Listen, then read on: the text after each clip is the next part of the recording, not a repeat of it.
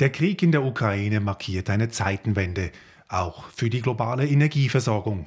Der Direktor der Internationalen Energieagentur IEA, Fatih Birol, hat es am World Economic Forum in Davos diese Woche so gesagt. We are in the middle of the first global energy crisis. In the 70s it was the oil crisis and now we have a oil crisis, natural gas crisis, coal crisis. Anders als beim Ölpreisschock der 1970er Jahre habe es nun fast die ganze Welt mit einer Krise der Versorgung mit Öl, Gas und Kohle gleichzeitig zu tun. Eine enorme Herausforderung, die viele Fragen aufwirft.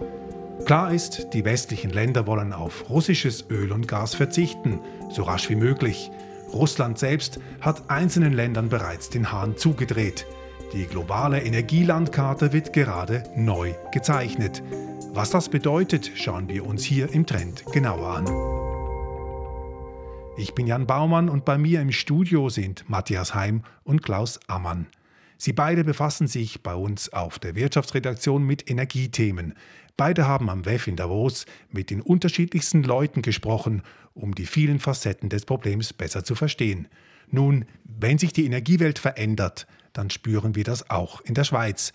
Können wir uns bald das Heizen und das Autofahren nicht mehr leisten, wenn Öl und Gas immer teurer werden? Wie siehst du das, Matthias? Also wo die Schmerzgrenze liegt, die ist natürlich bei jedem und bei jeder Person dann an einem anderen Ort. Und bis zu einem gewissen Grad haben wir es natürlich auch selber in der Hand, die Kosten für die Ausgaben von Energie zu steuern.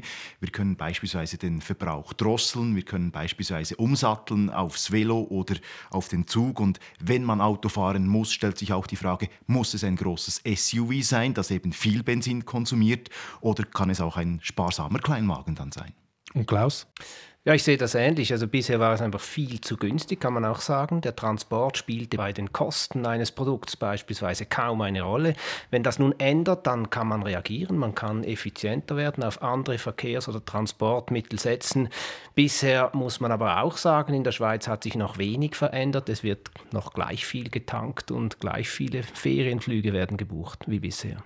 Und was es natürlich auch zu beachten gibt, wir haben es hier mit einem Markt zu tun, also da können die Preise sinken oder eben steigen. Und wenn die Preise tief sind, dann nehmen wir das natürlich gerne mit, dann profitieren wir auch davon und jetzt geht es in die andere Richtung und das spüren wir dann halt im, äh, in unserem Portemonnaie. Und die Frage ist natürlich nach der Alternative. Was wäre eine Alternative? Und dann sind wir natürlich irgendwann bei den administrierten oder eben bei den staatlich verordneten Preisen, wie das ja in anderen Ländern bereits üblich ist und eine Diskussion, die jetzt auch in der Schweiz angelaufen ist. Nun, äh, Stichwort andere Länder. Deutschland ist ja in einer viel schwierigeren Lage. Deutschland ist viel stärker abhängig von russischem Öl und vor allem vom Gas aus Russland als die Schweiz.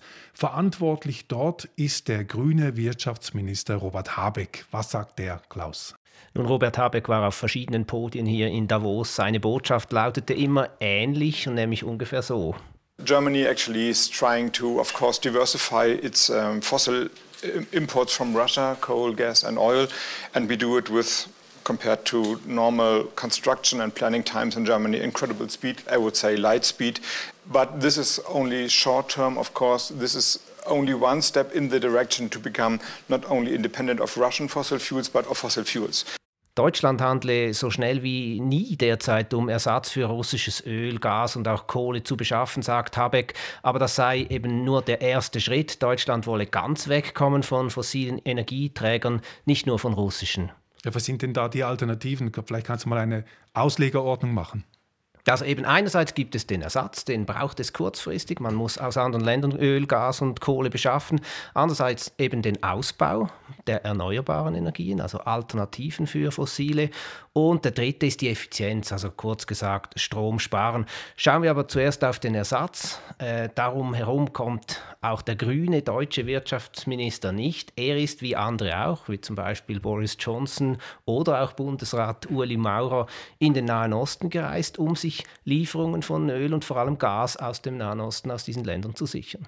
Wobei man da natürlich auch vom Regen in die Traufe kommt. Eben neue Lieferanten heißt dann auch wieder neue Abhängigkeiten, eben mitunter auch von, von Ländern mit einem zweifelhaften Ruf. Äh, denken wir an das Gas aus Katar und die deutsche Regierung und eben auch die Schweizer Regierung ist ja dort äh, dann vorstellig geworden. Und da werden jetzt offenbar eben die oder wird die Energiesicherheit jetzt höher gewertet als beispielsweise moralische Bedenken. Was sind da genau die moralischen Bedenken? Ja, also bei Katar beispielsweise hat es ja rund um die Fußball-WM immer wieder Kritik gegeben an den Menschenrechten. Jetzt im Zusammenhang mit den Energielieferungen sind da die Stimmen, die kritischen Stimmen weniger zu hören.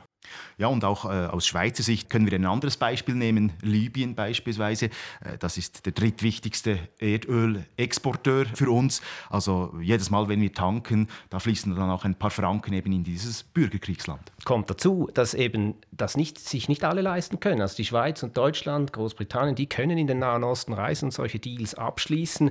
Länder wie Indien aber sagen, sie hätten gar keine andere Wahl, als das eben nach wie vor günstigere russische Öl beispielsweise zu kaufen getroffen.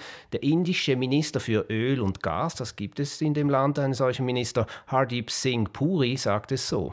One of the things that we need to ensure is to make sure that there is no energy shortage in any form in a large country which has a population of 1.34 billion. Das heißt also, ein Land wie Indien mit einer Bevölkerung von 1,3 Milliarden Menschen kann es sich nicht leisten, dass Energie einfach so knapp wird vom einen auf den anderen Tag. Da kauft man dann halt weiterhin, respektive sogar noch vermehrt, in Russland ein. Genau, und in diesem Zusammenhang ist am WEF die Möglichkeit von temporären Einkaufskartellen diskutiert worden. Das fand ich interessant. Die Idee nämlich, dass alle Länder, beispielsweise der EU, gemeinsam einkaufen und nicht mehr jeder dahin reist und so gegenseitig die Preise hochgetrieben werden, sondern damit, dass man sich eben abspricht, vielleicht auch noch mit den, idealerweise auch noch mit den USA und so möglichst sich auf einen Preis einigt, den man bereit ist zu bezahlen, also beispielsweise nur noch 70 Dollar pro Barrel anstatt über 100, wie es derzeit der Fall ist. Aber solche Initiativen sind derzeit noch in Erarbeitung. Offenbar gibt es noch zu wenige Partner, die da mitmachen. Noch einmal zurück zu Deutschland. Das ist ja ein großes Land und auch ein großer Abnehmer von russischem Gas, bisher von Russland weiter beliefert worden. Andere Länder wie Finnland etwa, da funktioniert das nicht mehr so.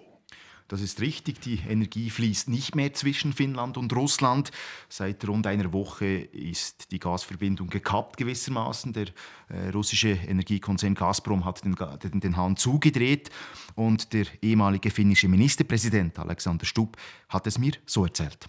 Yes, we were 100% dependent on Russian gas, but that was only 5% of our energy consumption, and that didn't go to heating houses, it went to industry. So we were able to switch that to alternative sources and an alternative grid immediately.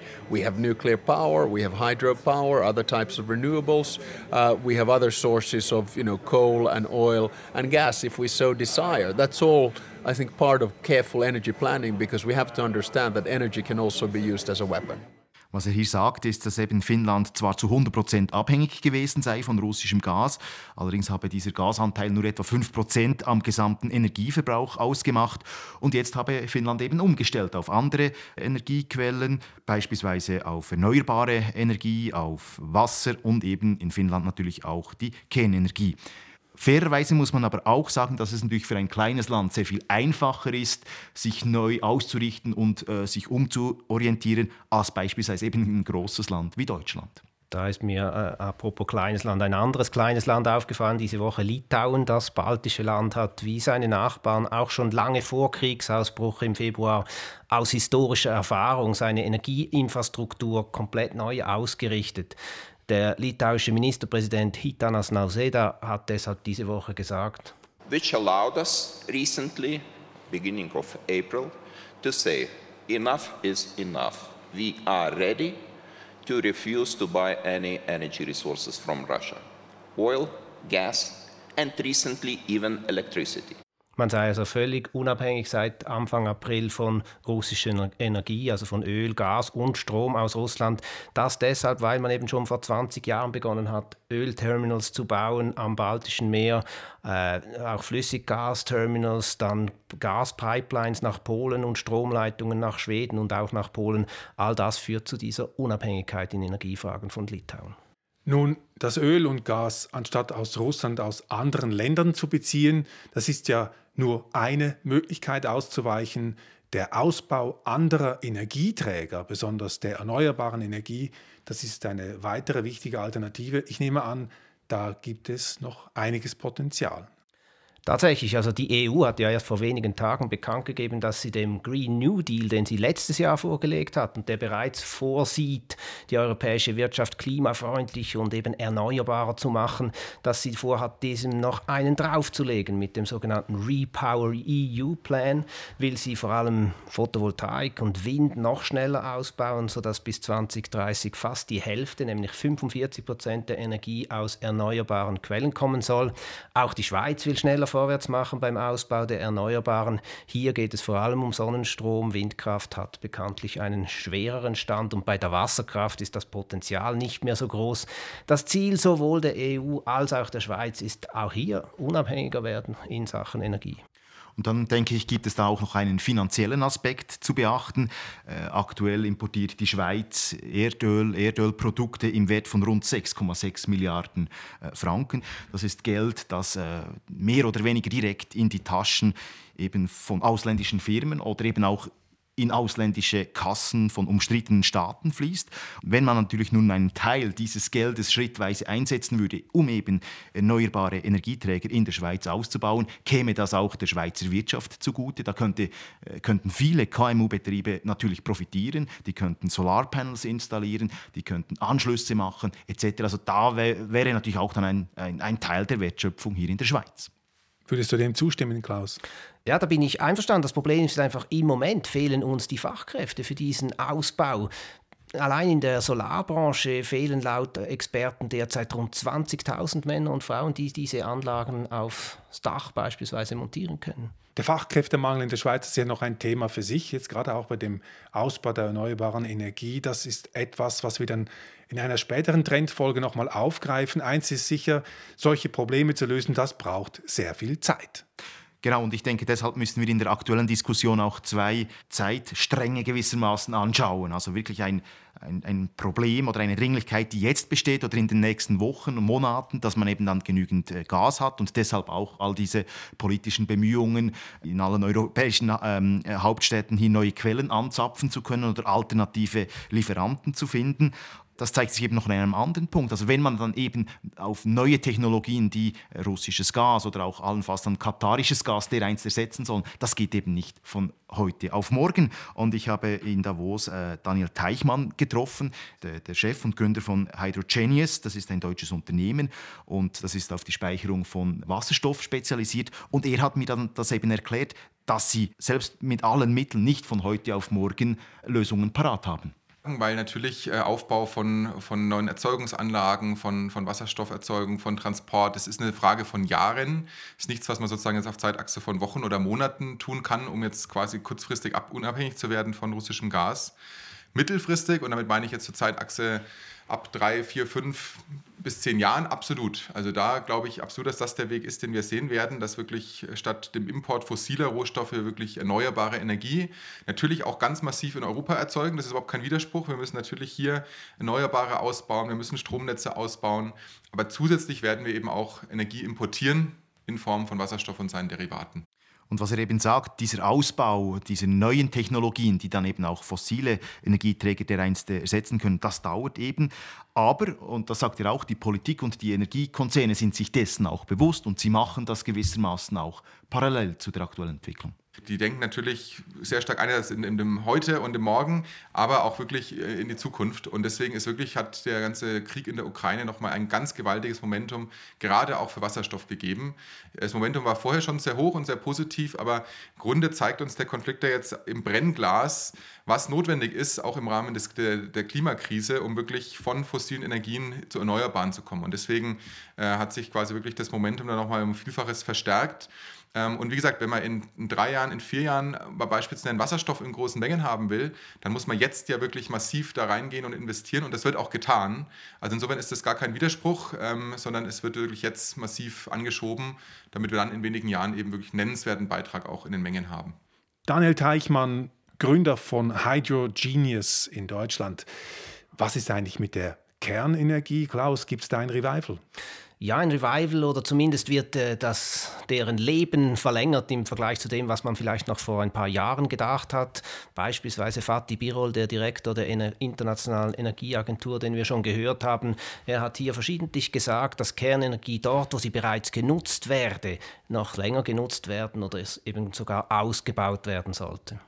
Und eben, wir haben ja schon vorhin über Finnland gesprochen und in Finnland ist eben die Kernenergie äh, eine sehr valhable Option und sie haben ja erst kürzlich ein neues Atomkraftwerk in Betrieb genommen, zwar erst nach äh, jahrelanger Verzögerung, aber das erweist sich jetzt äh, gewissermaßen als Glücksfall und Finnland hat sogar noch ein zweites neues AKW geplant. Da steht man zwar jetzt erst am, am Anfang und jetzt ist momentan auch offen, wie es weitergehen soll, weil sich nämlich äh, das finnisch-russische Baukonsortium zurückgezogen hat. Äh, weil eben angesichts des Krieges eine weitere Zusammenarbeit nicht mehr in Frage gekommen wäre. Und jetzt ist noch etwas offen, wie es dann eben äh, weitergeht mit diesem AKW. Aber die Kernenergie, beispielsweise bei Finnland, ist eben eine Alternative zu fossilen Energieträgern oder eben russischem Gas. Aber auch da muss man sagen, höchstens mittelfristig, weil Kernkraftwerke zu bewilligen, zu bauen, das dauert, äh, das zeigen alle Erfahrungen immer länger, als man denkt und sehr lange und das kostet eben auch. Und gleichzeitig sind die neuen erneuerbaren Sonne und Wind viel günstiger geworden. Also in der Realität wird sich tatsächlich weisen müssen, wie groß der Anteil der Kernenergie an der Lösung dieser Probleme sein wird. Klaus, du hast eingangs von drei Achsen gesprochen, von drei Handlungsebenen. Achse 1, das ist die fossile Energie von anderswo beziehen als von Russland. Achse 2, das ist die Suche nach anderen erneuerbaren Energiequellen. Achse 3 fehlt noch äh, die Verbesserung der Effizienz. Was heißt das praktisch? Das heißt einfach, dass wir genauer hinschauen, was wir verbrauchen, dass wir den Verbrauch reduzieren, weil jeder Liter Öl, jeder Kubikmeter Gas oder auch jede Kilowattstunde Strom, die wir nicht verbrauchen, die muss auch nicht produziert oder eben beschafft werden. Und die Industriebetriebe, die sind sich natürlich dessen auch bewusst und sind auch daran, ihre Produktion effizienter zu machen. Und denken wir zurück an die Ölkrise in den 70er Jahren, da wurden dann schlagartig die Motoren effizienter, sparsamer, eben auch als Folge, weil die Benzinkosten so hoch waren. Und da sind deshalb die Hoffnungen groß, dass dieser technologische Fortschritt eben auch dem Klimaschutz hilft. Das hört man hier in diesen Tagen auch immer wieder. Ein Beispiel Johann Rockström, der Direktor des Potsdamer Instituts für Klimafolgenforschung, ein Wissenschaftler, der seit Jahren am WEF präsent ist und den Wirtschaftsführern, Unternehmern, Politikern in Sachen Klima ins Gewissen redet. Er zeigt sich sogar verhalten optimistisch. This can actually be beneficial for the climate agenda because what's happening right now is the recognition, a rising recognition, that the climate crisis is also a security crisis. Die Erkenntnis, so Rockström, setze sich eben endlich durch, dass die Klimakrise auch eine Sicherheitskrise sei und dass eben Ukraine-Krise, Energiekrise, Hungerkrise in Entwicklungsländern und eben die Klimakrise zusammenhängen und zusammen angegangen werden müssten. Kommen wir zum Schluss nochmal auf die Ukraine direkt zu sprechen. Ausgelöst oder verschärft hat all diese Umwälzungen in der globalen Energieversorgung ja der Krieg Russlands gegen die Ukraine. Wie steht es denn im Land selbst, in der Ukraine, um die Energieversorgung. Das ist eine riesige Herausforderung. Im Krieg wurden immer wieder Energieinfrastrukturen beschädigt oder zerstört. Ich habe mit dem Chef des größten Energieversorgers der Ukraine, DTEC, Maxim Timchenko, sprechen können und er beschreibt eindrücklich, wie seine 60.000 Mitarbeiter permanent mit dem Wiederaufbau von Energieinfrastrukturen beschäftigt seien. We uh, consolidated all our efforts. We bring our people from other regions, materials, spare parts, special equipment to restore electricity supplies as fast as we can. So habe sein Unternehmen innerhalb weniger Wochen nach dem Rückzug der russischen Truppen die Energieversorgung in der Region Kiew beispielsweise wiederherstellen können. Bei all dem will der Chef aber die langfristige Strategie seines Unternehmens nicht aus den Augen verlieren. Auch er, auch sein Unternehmen nämlich will klimaneutral werden und dazu die erneuerbare Energieproduktion so rasch wie möglich ausbauen. wind, solar, bio, and Ukraine has enormous capacities for that. So that U Ukraine uh, be not problem but part of solution of energy security of European Union. Also wir hören, auch der größte Energieversorger der Ukraine will mittelfristig weg von den fossilen Energieträgern hin zu erneuerbaren. Damit die Ukraine nicht mehr Teil des Problems der europäischen Energiesicherheit sei, wie der Firmenchef Maxim Timchenko sagt, sondern Teil der Lösung. Damit sind wir am Schluss für diesmal. Danke Klaus Ammann und Matthias Heim. Das war der Trend zur Neuordnung der Energieversorgung, ausgelöst durch den Krieg in der Ukraine. Wir haben diese Trendfolge aufgezeichnet, direkt hier am WEF in Davos. Bis zum nächsten Mal, auf Wiederhören, sagt Jan Baumann.